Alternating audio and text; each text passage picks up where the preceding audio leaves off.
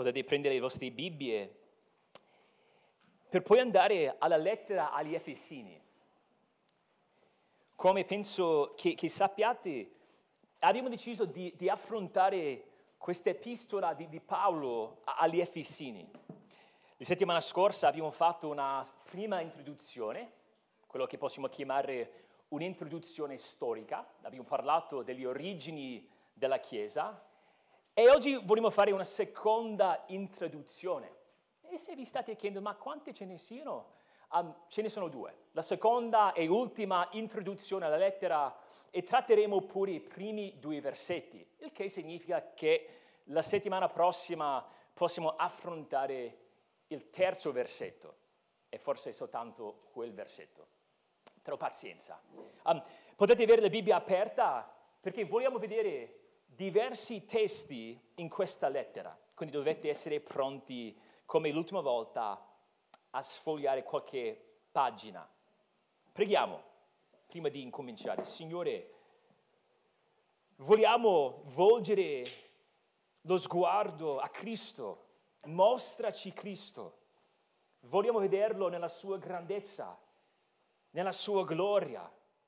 Vogliamo vederlo seduto alla tua destra e vorremmo capire cosa significa essere uniti, collegati a Lui. Preghiamo che tu possa cambiarci.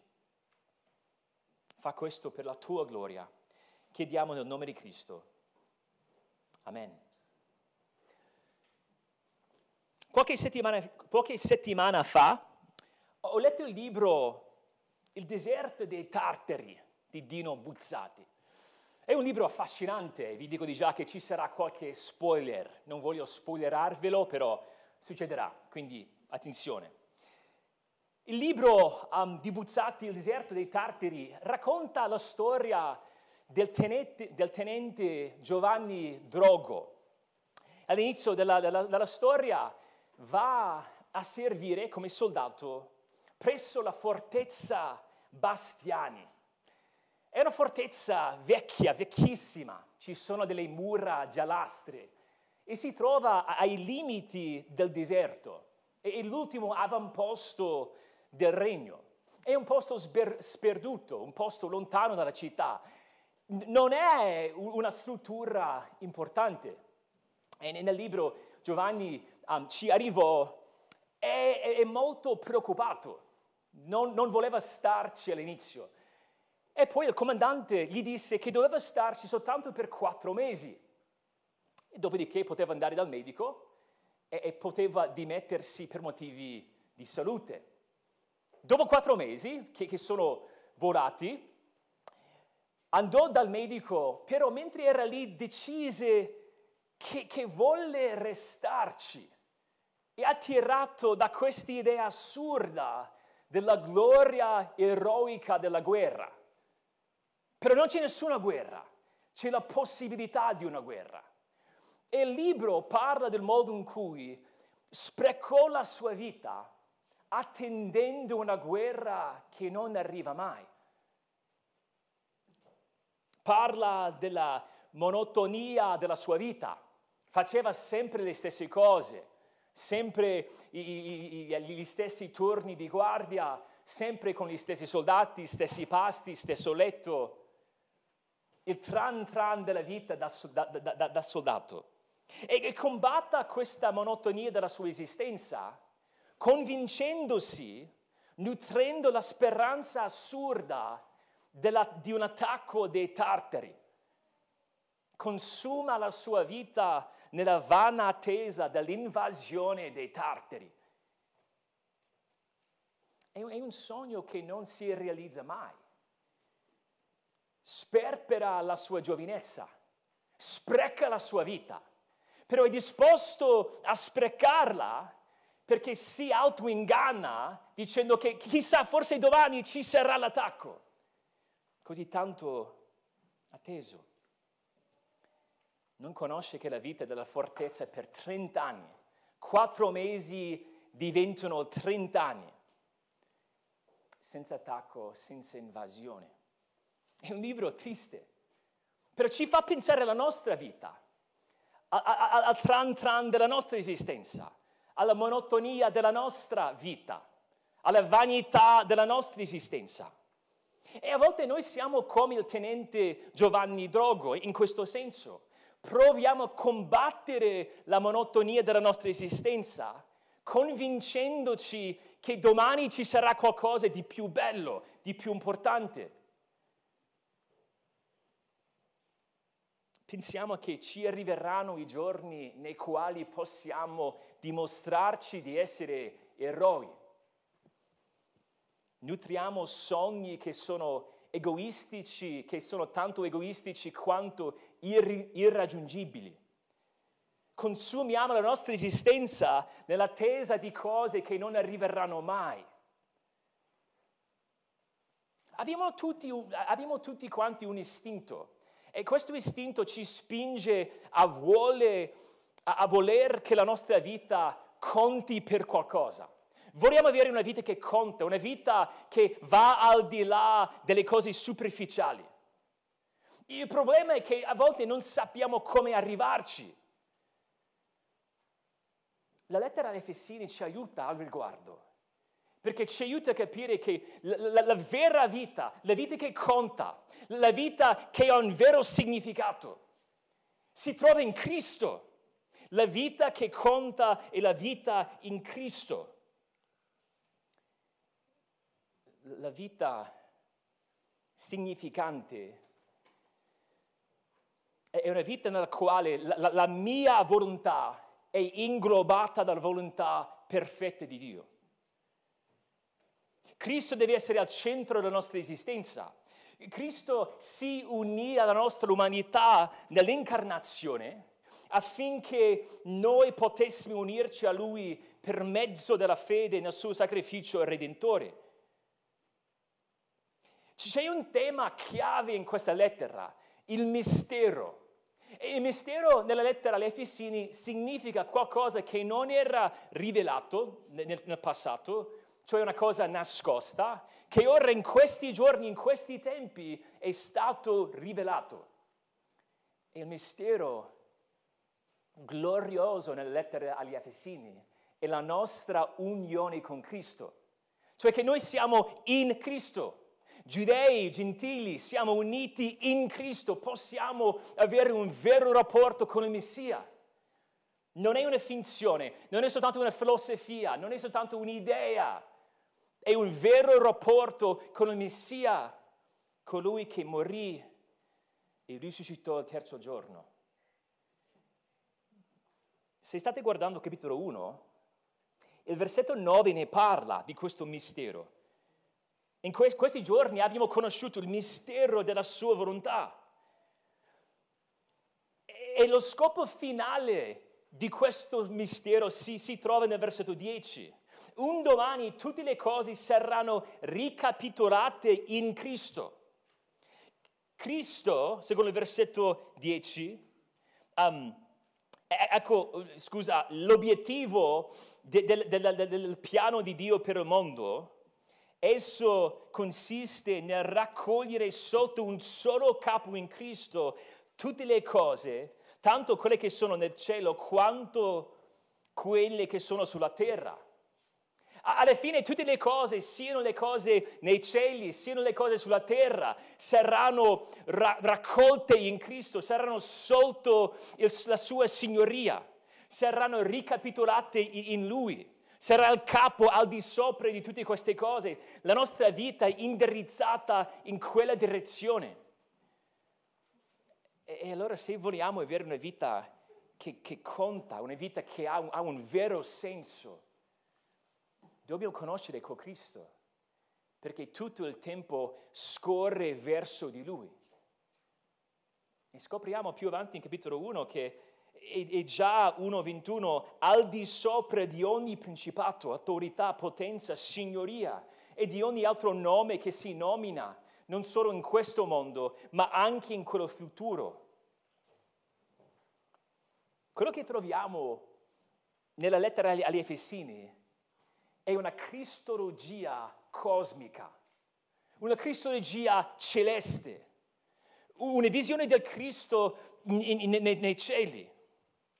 Vediamo il Cristo glorificato dopo la sua risurrezione. E dobbiamo conoscere questo Cristo. La signoria di Cristo dovrebbe invadere la nostra esistenza. Non, non, ci serve un Cristo che ci creiamo noi, un Cristo fai da te, un Cristo mio, un Cristo non glorioso, un Cristo umano. Ci serve questo Cristo, sia Cristo che morì. Però in Efesini non si pone l'enfasi su, sulla sua morte. L'enfasi si pone invece sui, sui risultati, sulle conseguenze della sua morte, i benefici della sua morte. Dobbiamo vivere in comunione con Cristo e se Cristo è il nostro capo, questa unione, questa comunione si vive nel suo corpo, cioè nella Chiesa. E abbiamo detto l'ultima volta che questa lettera fu scritta alla Chiesa più matura del Nuovo Testamento. La Chiesa di Efeso era la Chiesa più matura di cui si legge nel Nuovo Testamento. Guardate i primi due versetti. Paolo, apostolo di Cristo Gesù per volontà di Dio, ai santi che sono in Efeso, ai fedeli in Cristo Gesù, grazie a voi e pace da Dio nostro Padre, dal Signore Gesù Cristo. E l'apostolo Paolo che, scriva, che, che scrive, um, è apostolo per la volontà di Dio, cioè ha una, ha una certa autorità No, non è un apostolo nel senso generico e generale, cioè qualcuno mandato per compiere una missione, è un apostolo nel senso speciale, unico, cioè un apostolo di Gesù Cristo. E questa è una cosa che si uh, realizzò per la volontà di Dio. Anche qui si sottolinea la sua autorità. Già dopo la chiusura del canone del Nuovo Testamento c'erano altri scritti, parliamo dei, dei, dei padri apostolici, scrissero subito dopo la chiusura del Nuovo Testamento e anche loro riconobbero il fatto che i, i loro scritti erano diversi da, da, da, da questi. Perché? Perché la Bibbia ha un'autorità unica, è parole di Dio. E, e Paolo scrisse alla chiesa di Efeso, cioè in Efeso, e sappiamo che Efeso era la città principale in Asia, quella provincia dell'impero romano, ed è probabile che loro avessero condiviso questa lettera con le altre chiese nell'Asia minore. E Paolo scrive ai santi e i fedeli. Non sta dicendo scrivo a, a queste persone, a, a, queste persone perché loro sono brave e non agli altri. No, non è quella l'idea. Sta dicendo io, io sto scrivendo ai veri credenti. I veri credenti sono coloro che conoscono Cristo, sono in Cristo. Vediamo già quella frase, in Cristo Gesù. Sono santi e sono fedeli, cioè sono credenti, grazie a qualcosa che Dio ha fatto per loro. I santi non sono i credenti speciali che, che hanno più meriti di quanto ne hanno bisogno, sono i credenti normali. Siamo noi i santi, siamo noi i fedeli. Non, non grazie alla nostra bravura, grazie a qualcosa che il Signore fa in noi. Si tratta di un'identità creata da, da, da Dio. È una chiesa incredibile. Sappiamo che la chiesa in Efeso fu fondata dall'Apostolo Paolo con Apollo, Priscilla e Aquila, ne abbiamo letto in Atti 18. Sappiamo che Paolo ci rimase per tre anni, insegnò per tre mesi nella sinagoga e poi insegnò tre anni nella scuola di Tiranno e poi parlando in, in, in um, in Atti 20 agli anziani di Efeso dice, vi ho insegnato tutto il consiglio della parola di Dio. E, sappiamo che dopo Paolo c'era l'Apostolo Giovanni, dalla, dalla, dalla tradizione. Ed è probabile che la comunità in Efeso abbia piantato le altre sei chiese, le altre sei chiese che ricevettero lettere in Apocalisse 2 e 3. E sappiamo per esempio che Epafra era convertito ad Efeso e, e poi lui, lui stesso fondò la chiesa in Colosse. Era una chiesa matura, una chiesa santa e una chiesa missionaria. Vogliamo che la nostra chiesa sia come quella. E abbiamo pure notato l'ultima volta che mentre Paolo, scrivendo ad altre chiese, doveva risolvere diversi problemi, abbiamo pensato alla lettera ai Corinzi, quella, quella prima, c'erano tanti pasticci da risolvere. Qui il tema è, è, è un altro. Scrive a questa chiesa matura,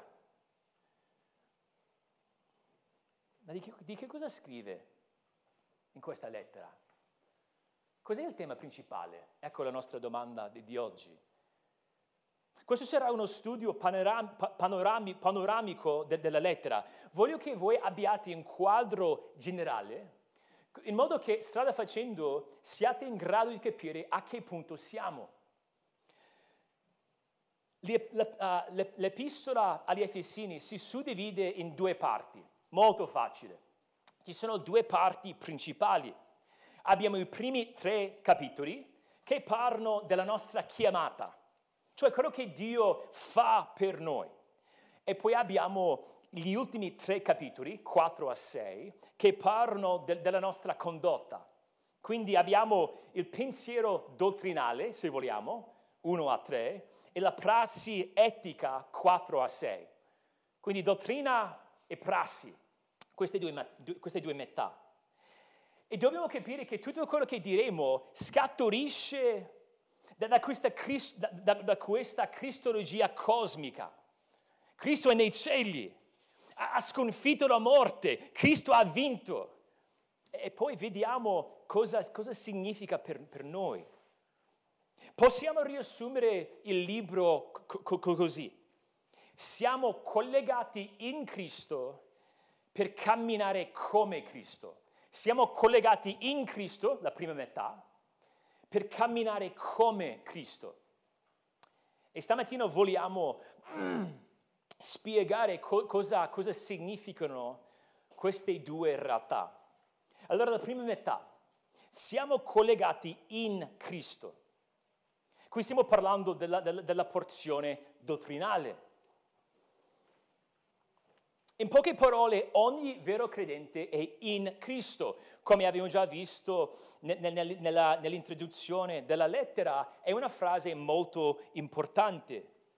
Ogni credente è in Cristo e pertanto tutti i credenti sono collegati tra di loro in Cristo. Possiamo dire che c'è un collegamento individuale o una unione individuale a Cristo, cioè un collegamento individuale a Cristo, però c'è anche un collegamento collettivo gli uni agli altri o gli uni con gli altri in Cristo. Ecco cosa intendiamo. Ogni singolo credente è personalmente in Cristo. Guardate due, tre, uh, o due, um, cinque, scusate. Eravamo morti, però in Cristo siamo stati vivificati con, con Lui. Poi nel capitolo 3, più avanti, 3,17, scopriamo che ogni credente ha personalmente Cristo che abita nel suo cuore. Quindi come individuo io sono in Cristo, cioè salvato in Lui, collegato a Lui e Cristo dimora in me per mezzo dello Spirito. Per di più, essendo collegato al capo, faccio parte del suo corpo. Allora i credenti formano il corpo di cui Cristo è il capo. Ecco quell'elemento collettivo. E lo si vede 1, uh, 21, scusate, 1, 23 anche 2.22, 2.23. Vediamo questa frase chiave in Cristo fin da subito. Guardate questo primo paragrafo del primo capitolo, 1.3. Dio Padre ci ha benedetti di ogni benedizione spirituale nei luoghi celesti in Cristo. Poi 1.4. Avete visto in Lui si riferisce a Cristo. Abbiamo 1.3, ogni benedizione spirituale in Cristo. Possiamo anche dire però nel versetto 4, in Lui Dio ci ha eletti prima della fondazione del mondo. Andate a 1.7, 1.7. In lui, la stessa frase, abbiamo la redenzione mediante il suo sangue. 1.11. In lui siamo stati fatti eredi. 1.14. In lui, sempre in Cristo, avete ricevuto il sigillo dello Spirito Santo. Insomma, abbiamo ogni benedizione spirituale in Cristo tutte le ricchezze della redenzione compiuta da Dio uno e trino ci appartengono in Cristo. Dunque essere in Cristo sottolinea l'intimità della nostra unione con Cristo e, e sottolinea pure la vastità dei benefici spirituali che sono nostri grazie a Lui. Stiamo parlando di una nuova identità e se pensate, ma il cristianesimo è una religione nella quale vado sulla Bibbia, la Bibbia mi dice come migliorare la mia vita, mi sto sperando di poter fare più bene che male, devo compensare il male che faccio con il bene, e poi man mano posso riformare per così dire la mia vita e spero che alla, alla fine Dio possa accettarmi. Quello non è il cristianesimo biblico. Il cristianesimo biblico parte da un rapporto, una relazione, perché Dio deve cambiare la mia identità, deve cambiare la mia posizione prima che io possa seguirlo. Dio deve farmi un discepolo, Dio deve creare in me il desiderio di conoscerlo. In altre parole, devo essere in Cristo prima di vivere per Cristo ed è perché mi servono le sue ricchezze. Abbiamo visto l'ultima volta che Efesini parla tanto di ricchezze spirituali. Io sono povero, se sono un senza tetto spiritualmente parlando, non ho le risorse per vivere come Cristo. Devo essere prima in Cristo.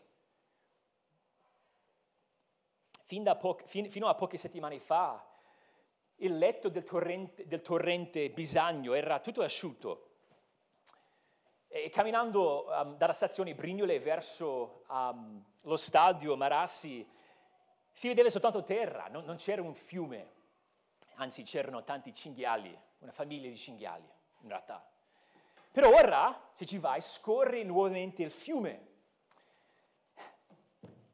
Tutta quell'acqua nasce da, da, da una sorgente. E la sorgente si trova al passo della scoffera, della scoffera, e si trova ad, ad, ad un'altitudine di 140 metri.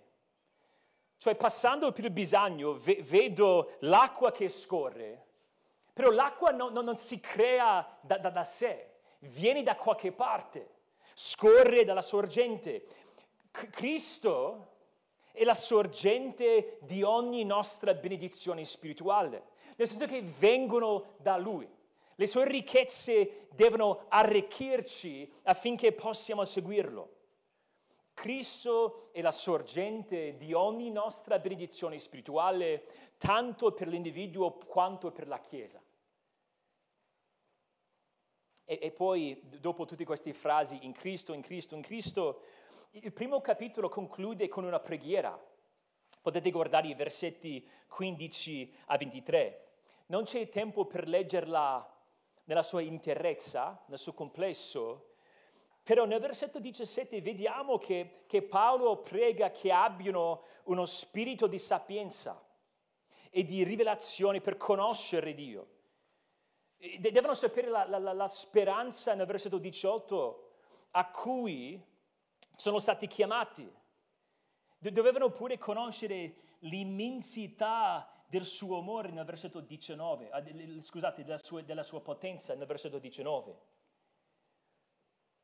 Dovevano essere consapevoli di queste cose.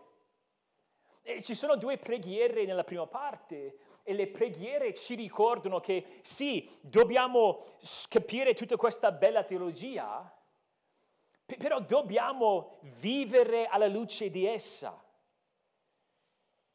E il capitolo 1 conclude parlando della, della potenza di Cristo, dalla risurrezione in poi. Abbiamo già letto il versetto 22, Cristo è innalzato al di sopra di ogni cosa. Però la cosa incredibile è che la sua signoria si esprime in un modo unico e netto nella Chiesa di cui è il capo.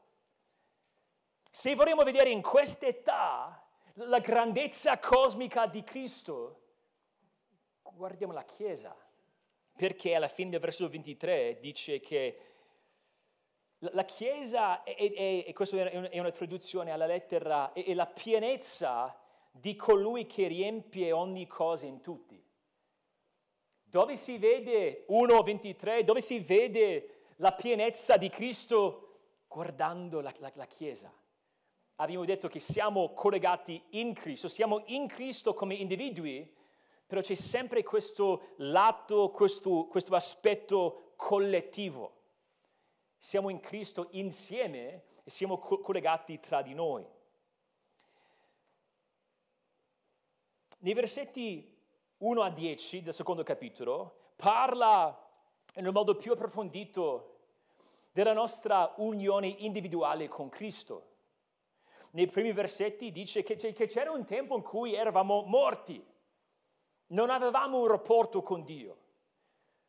Però poi nei versetti 5 e 6 Dio ci ha vivificati con Cristo e per grazia che siete stati salvati e ci ha risuscitati con Lui e con Lui ci ha fatti sedere nei luoghi celesti in Cristo. Nel versetto 8 è un dono gratuito.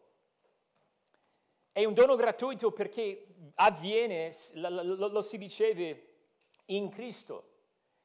Ecco perché nel versetto 9 non possiamo vantarcene. Devo, vant- devo vantarmi in Cristo. Per poter avere tutte queste cose, devo avere un rapporto vero e vivente con Cristo. Mentre studiavo la teologia, una, facevo barista. Facevo barista presso una catena molto grande di, di bar e quando c'era un guasto di una macchina del caffè o qualcosa del genere c'era un numero verde. Dovevi chiamare questo numero verde per sentire il tecnico perché volevano che tu chiamassi prima che mandassero qualcuno perché magari si poteva risolvere la questione per telefono e dovevano, dovevi fare tutti questi controlli? Guarda le spie sulla macchina, ci sono delle cose che lampeggiano, ti, ti fanno una marea di domande, um, controlli. E di solito prima di incominciare con, queste, con questi controlli dovevi spiegare il problema. Sai, chiami, dici guarda, c'è una coda enorme di gente che, che vogliono un caffè. Um, e, e non, non, funziona la macchina, c'è questo qua, stamattina ha fatto un, un suono strano, tipo hai sentito, facevo spesso i suoni per farmi capire, perché non, non sapevo come mh, mm, si chiamassero le, le cose. Um, e, e, di solito mi è capitato due volte, sai, tu fai questa spiegazione molto drammatica e poi ti fanno, allora, il primo step, primo passo, devi accertarti che la spina non è staccata. Io faccio, ragazzi, cioè, vi ho chiamato il numero verde tecnico, ovviamente ora che vedo sì, sì, è staccata, grazie, ti ringrazio per, per, per l'aiuto. Um, ovviamente se la spina non è attaccata, tutti i controlli nel mondo non servono a niente. Tu puoi guardare, sai, tutte le parti interiori della macchina, tutte queste cose. Um, quello è il primo passo. Come abbiamo detto con la sorgente, non puoi avere fiume senza sorgente. Nello stesso modo non avrai potenza se non sei collegato a Cristo. Se la spina è staccata, per così dire, se non c'è un collegamento, un legame tra te e Cristo, la tua anima è in pericolo. Perché abbiamo appena visto con Cristo, con Cristo. Siamo vivi con Lui, grazie a Lui, in Lui. Se non sei collegato a Cristo, se la, se la spina è staccata, per modo di dire, non potrai mai salire in cielo. E, e da lì parla de- della nostra unione collettiva. Quindi abbiamo, abbiamo detto che c'è un collegamento individuale, siamo ancora in questa prima metà, siamo collegati in Cristo Um, però c'è un, atto, un, aspetto collettivo e, e si vede nei, nei, nei, versetti 11, in realtà alla fine del versetto 2.11, scusate, 2.11, fino alla fine del capitolo 3. Um, I gentili erano senza Cristo, secondo il versetto 12, esclusi dalla cittadinanza di Israele estranei, sempre nel versetto 12, ai patti della promessa e senza speranza e senza Dio nel mondo. Un tempo eravamo così. E, quello, quell'idea di un tempo è uguale a, a, a, al capitolo 2, i primi, i primi tre versetti. Un tempo era così, però ora c'è una novità. I gentili erano lontani ma ora si sono avvicinati in Cristo. Guardate il versetto 14, lui, cioè Cristo infatti è la nostra pace, ci dà pace però è la nostra pace. Lui che dei due popoli ne ha fatto uno solo. Poi nel versetto 15 ha, ha, ha, ha abolito la legge per creare in se stesso dei due, dei due popoli, cioè gentili, giudei, un solo uomo nuovo. Ecco il mistero, ecco la novità. C'è un solo popolo di Dio. Gentili, greci, stranieri, bar- eh, barbari possono avvicinarsi a Dio in Cristo. La Chiesa alla fine del capitolo 2, specialmente nei versetti 19 e 22, viene descritta così. È una famiglia. Siamo membri della stessa famiglia, la famiglia di Dio. È un edificio, un tempio santo. Siamo mattoni uniti tra di noi, un tempio dello Spirito Santo. Cristo stesso è la pietra angolare. E, e poi Paolo parla de, del mistero. Il, mistero. è il fatto che secondo 3.6 gli stranieri sono eredi con noi, membra con noi di un medesimo corpo e con noi partecipi della, prom- partecipi della promessa fatta in Cristo Gesù mediante il Vangelo. Il mistero è rivelato in questi giorni. Siamo insieme un popolo di Dio, una nuova creazione, un solo uomo. Infatti, la Chiesa, secondo il versetto 10, è il capolavoro della, della multiforme sapienza di Dio. Perché nel versetto 10 leggiamo che il mistero è stato rivelato in questi giorni affinché i principati e le potenze nei luoghi celesti conoscano oggi, per mezzo della Chiesa, la infinitamente varia sapienza di Dio.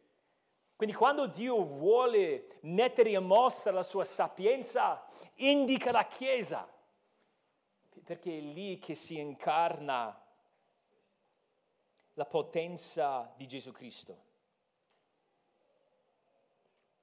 E, poi nello stesso modo che, ha fatto all'inizio del capi- alla fine, scusate, alla fine del capitolo 1, prega alla fine del capitolo 3, nei versetti 14 a 21.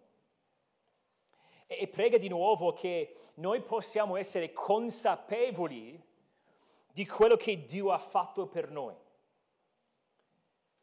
Dobbiamo conoscere la realtà della nostra unione con Cristo. Nel versetto 18 parla di, di conoscere la profondità dell'amore di Cristo. Poi 3.20 parla di, di, di conoscere la potenza che opera in noi. Cristo abita nel nostro cuore, però dobbiamo essere consci, consapevoli di questa realtà. Dobbiamo appropriarci di tutte le ricchezze che abbiamo in Cristo, devono diventare le, le nostre. Non è sufficiente soltanto sapere di queste cose, dobbiamo interiorizzarle, dobbiamo immaginizzarle affinché alberghino nel nostro cuore. Quando ho dovuto rifare la patente, arrivato in Italia, avevo 30 anni, quindi studiavo con ragazzi molto più giovani di me. Um, dovevo fare sia la pratica che la teoria, la teoria è una storia per un altro giorno, però la pratica, mi ricordo bene una volta, dovevo fare sei ore. Già guidavo da un anno a Roma perché avevo una patente internazionale che durava per, per, per un anno, però dovevo fare una patente italiana.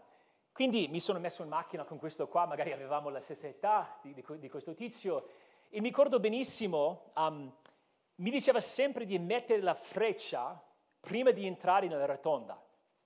E ho detto, ma scusa, cioè io sono qui a Roma, guido qui a Roma da più di un, da, da, da più di un anno. Non ho mai visto nessuno che abbia fatto così, che, che, abbia messo la freccia prima di entrare nella rotonda.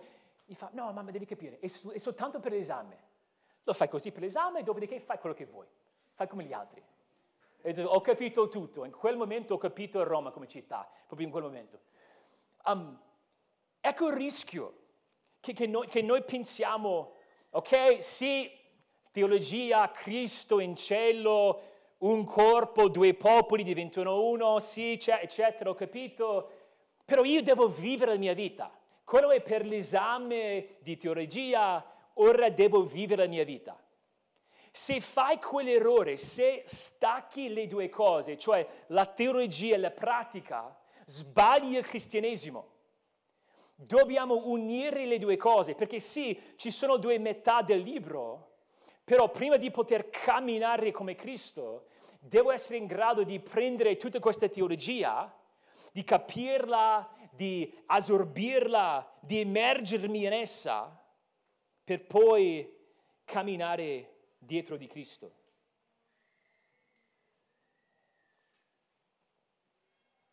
Allora cosa fai con queste realtà teologiche? Ti cibi, ti cibi l'anima di queste cose? Pensi al fatto che tu, se, se tu sei in Cristo, sei stato unito a Cristo, che tu hai ogni benedizione nei luoghi celesti. Cosa c'entra la tua nuova identità? Ma, ma la tua vita cristiana è impotente? Cioè vivi senza potenza? Stai, stai provando a, ad andare avanti con il Signore per il Signore, però ti imbatti sempre in una mancanza di potenza? Allora devi rivalutare la tua identità e la tua unione con Cristo. Siamo collegati in Cristo. Se siamo in Cristo, siamo collegati sia a Cristo in quanto capo che gli uni agli altri in quanto corpo di Cristo. Però c'è questa seconda metà, i capitoli 4 a 6. Abbiamo visto la nostra chiamata, chi siamo grazie alla chiamata di Dio, però ora dobbiamo parlare della nostra condotta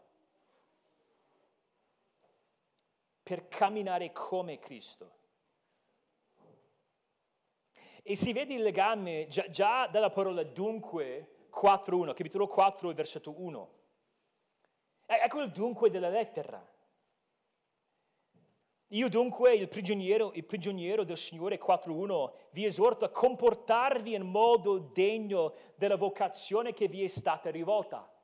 Il Signore ci ha chiamati, ci ha eletti, però noi dobbiamo vivere alla luce di quella realtà. Siamo, abbiamo già visto, siamo eredi, siamo il corpo di Cristo, siamo la famiglia di Dio, siamo il Tempio. P- però dobbiamo vivere come se queste cose fossero vere. Pensateci, un erede può vivere alla luce della sua eredità. Se pensiamo a un principe, un principe può comportarsi da qualcuno che un giorno avrà, che si siederà sul trono, oppure no. Un figlio può comportarsi da un, da un membro della famiglia, oppure no. Pensate al figlio prodigo. Il figlio prodigo cosa faceva? Era figlio, era la sua identità, era chi era, chi è. Però quando si allontanava dal padre, quando sprecava la sua eredità, non viveva da, da figlio. Ecco, ecco l'idea, dobbiamo vivere alla luce di quello che siamo. C'è un'altra immagine, abbiamo parlato di corpo, di famiglia, di edificio, di tempio, tutte queste immagini che descrivono la nostra unione sia con Cristo che gli uni con gli altri. Però c'è un'altra immagine, nel capitolo 4 si parla del matrimonio. Quando due persone si sposano, ci sono voti, promesse. Promesse del tipo, del tipo nella gioia, nel dolore, nella salute, nella malattia. Prometto di amarti, onorarti tutti i giorni della mia vita. Eh, sa- sappiamo queste promesse che si fanno. Quando si fanno le promesse è soltanto l'inizio. E a quel punto davanti al Signore c'è una coppia, c'è una sola carne. Però il marito non può mica dire, ah, ok, sì, ho, fa- ho, fatto, ho fatto i voti, ho fatto le promesse, quindi siamo sposati, bello, bellissimo. No, devi vivere alla luce, alla luce di quelle promesse. Con, quelle promesse e quei voti devono concretizzarsi nella sua vita il cammino in questo senso, cioè il modo in cui camminiamo, il modo in cui ci comportiamo, è il concretizzarsi della nostra unione con Cristo.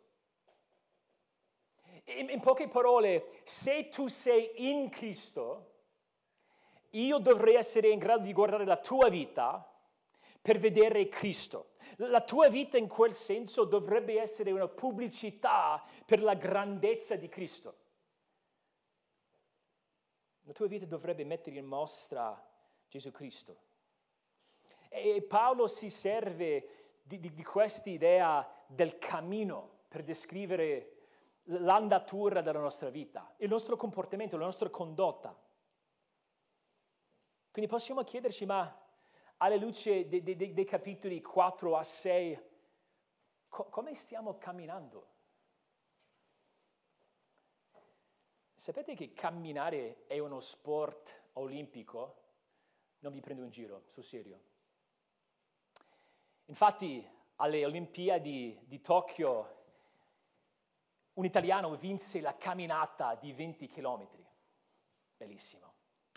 In realtà si chiama marcia um, e secondo un sito web che parla di questa gara di passeggiata, gara di camminata, dice che um, è un gesto atletico, magari meglio atletico, non lo so, un gesto atletico apparentemente innaturale e può essere definita come una forma evoluta ed agonistica del cammino. Cioè un cammino speciale. E se hai mai visto questi qua, sono atleti, cioè no, non, non vorrei prenderli in giro, però è strano, come dice lo sito web, guardarli, perché dondolano, si altalenano così perché ci sono due regole.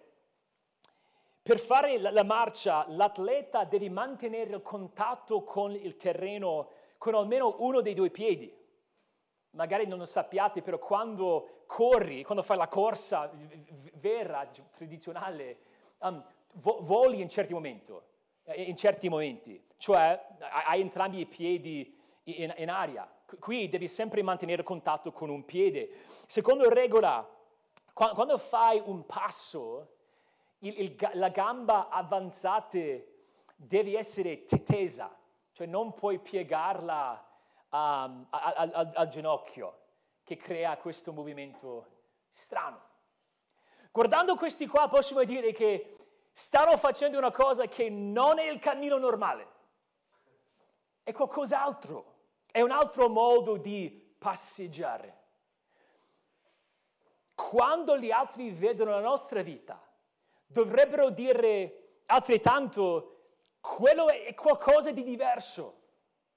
Ci sono cose che, che possono fare, che, che non faccio io, che vogliono fare, che non faccio io.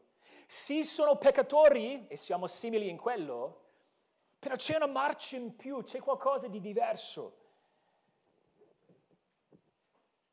Noi dobbiamo avere un modo di camminare diverso dal mondo. E vi faccio vedere brevemente che c'è questo verbo che tradotto alla lettera sarebbe camminare, a volte, almeno nella nuova riveduta, che la, traduz- che, che la, tradi- la traduzione che abbiamo qui in chiesa, viene tradotto il verbo um, comportarsi, che va benissimo, che, che ecco l'idea, però è sempre questo verbo camminare. Il peccato è che a volte è difficile vedere la ripetizione del verbo, però vi faccio vedere, guardate il versetto 1. Uh, ah, scusate, 4.1 um, e inserisco io il verbo camminare. Io dunque, il prigioniero del Signore, vi esorto a camminare in modo degno della vocazione che vi è stata rivolta. Abbiamo già visto quello. Guardate 4:17. Questo dunque io dico e attesto nel Signore, non camminate più come si comportano i pagani, nella vanità dei loro pensieri e poi dice nel versetto 20, ma voi non è così che avete imparato a conoscere Cristo. N- non c'è tempo per andarci, però abbiamo visto all'inizio del capitolo 2 che c'era una descrizione del nostro collegamento individuale con Cristo o a Cristo. Dice lì 2.1, prima abbiamo camminato, capitolo 2.1, abbiamo camminato nei nostri peccati camminavamo nei nostri peccati. Però nel versetto 10, 2.10, impariamo che siamo opera di Dio, essendo stati creati in Cristo Gesù per fare le opere buone che Dio ha precedentemente preparate affinché, ecco la frase, camminiamo in esse. 2.10 ci dà il risultato della nostra salvezza. Siamo in Cristo, essendo in Cristo siamo nuovi uh, nuove creature e dobbiamo camminare come tali. Non possiamo più com- uh, camminare come i pagani. Guardate l'inizio del capitolo 5, i primi due versetti. Siate dunque imitatori di Dio, come figli amati, e camminate nell'amore come anche Cristo vi ha amati e ha dato se stesso per noi, in offerta e sacrificio a Dio, quale profumo di odore suave dobbiamo imitare Dio. Seguendo Cristo, però qui dobbiamo amare gli altri come Dio ci ha amato. Dobbiamo camminare nell'amore di Cristo. Guardate il versetto 8, 5 e 8. E in passato eravate tenebre, ma ora siete luce nel Signore. E chi siamo? La nostra identità, siamo in Cristo, siamo luce in Cristo. Poi cosa dice? Camminate come figli di luce. Se tu sei un figlio di luce devi camminare come tale. E poi guardate il versetto um, 18, scusate, 15, 5 e 15. Guardate dunque con diligenza a come camminate non da stolti ma da, ma da saggi.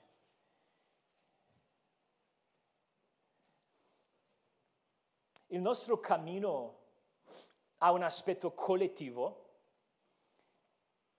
Siamo in chiesa, siamo uniti e dobbiamo vivere alla luce di questa unità.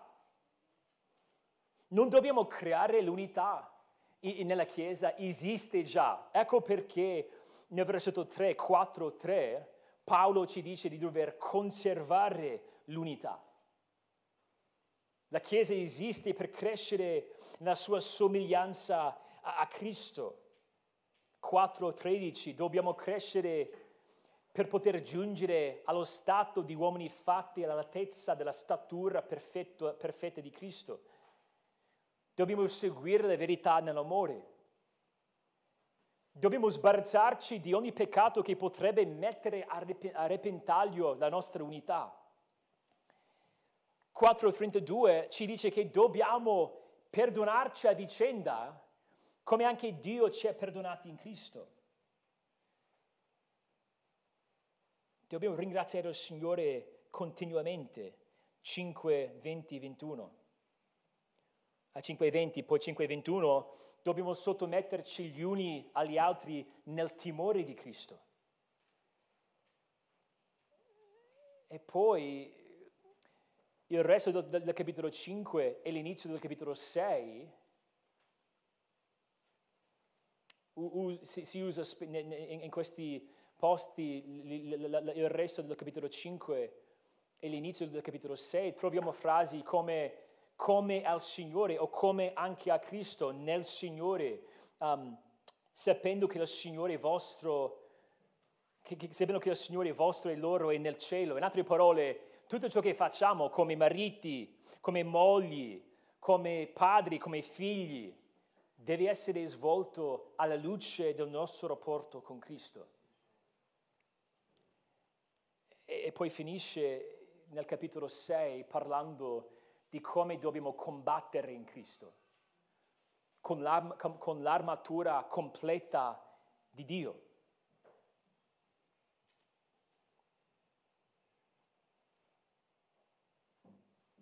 pensa un attimo alla tua vita. come descriveresti la tua andatura? come stai camminando? come, sta, come sta andando? Se sei ancora giovane, se vivi a casa, ragazzi, potete pensare, ma sto vivendo come, come un figlio che, che ama Cristo? Ubbidisce, ubbidisco nel, nel, Signore. Se dico di, di, di, amare il Signore, devo chiedermi, ma si vede quell'amore quando cammino a casa, per così dire, quando interagisci con la famiglia? Se sei sposato, puoi pensare al tuo coniuge, possiamo pensare al lavoro, possiamo pensare alle nostre famiglie, nostri, alle nostre famiglie, i nostri genitori i nostri amici. Possiamo pensare alle nostre parole, quello che diciamo. Possiamo chiederci se siano edificanti o se usiamo parole che distruggono gli altri. Possiamo pensare al nostro modo di valutare gli altri. E poi possiamo chiederci se la nostra vita in Cristo si esprime veramente nel corpo. C'è sempre quell'aspetto collettivo. Sto provando a, a vivere in Cristo come credente isolato? perché alla luce dei festini, se amo il, il capo, de, devo amare il, il corpo. Siamo collegati in Cristo per camminare come Cristo. Siamo collegati in Cristo per camminare come Cristo.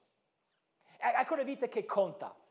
Rendersi conto di questa realtà di vivere in Cristo, di essere in Cristo, per poi vivere alla luce di essa.